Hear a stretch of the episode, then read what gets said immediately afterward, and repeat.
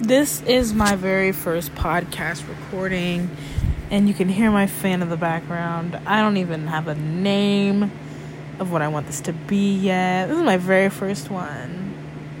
But I wanted to talk about communication and how, like one of my best friends said, if men learned how to communicate, we would have world peace.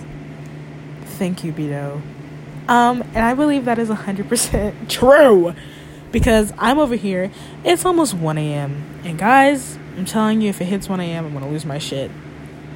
Because my boyfriend was supposed to call me, and we were supposed to, I was supposed to help him pack his bag for Miami tomorrow because that's when he leaves, and I couldn't be there. Phys- oh my god! And I couldn't be there physically because I'm sick. I'm ill. I've got a cold. I'm cool. And it's almost 1 a.m. and he's been out since 9 o'clock. And I'm tired. I took a whole bottle, I drank a whole bottle of NyQuil basically. And I'm just fighting Mother Nature right now. I'm beating all odds. Why am I awake? Why am I awake?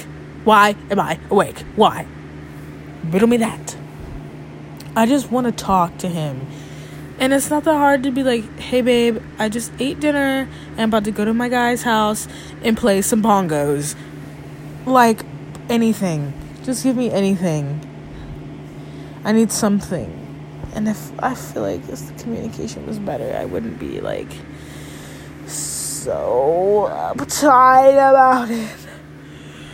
I wouldn't have my panties and not. But it's almost 1 a.m., gang. Logging off. Later, chocolate balls.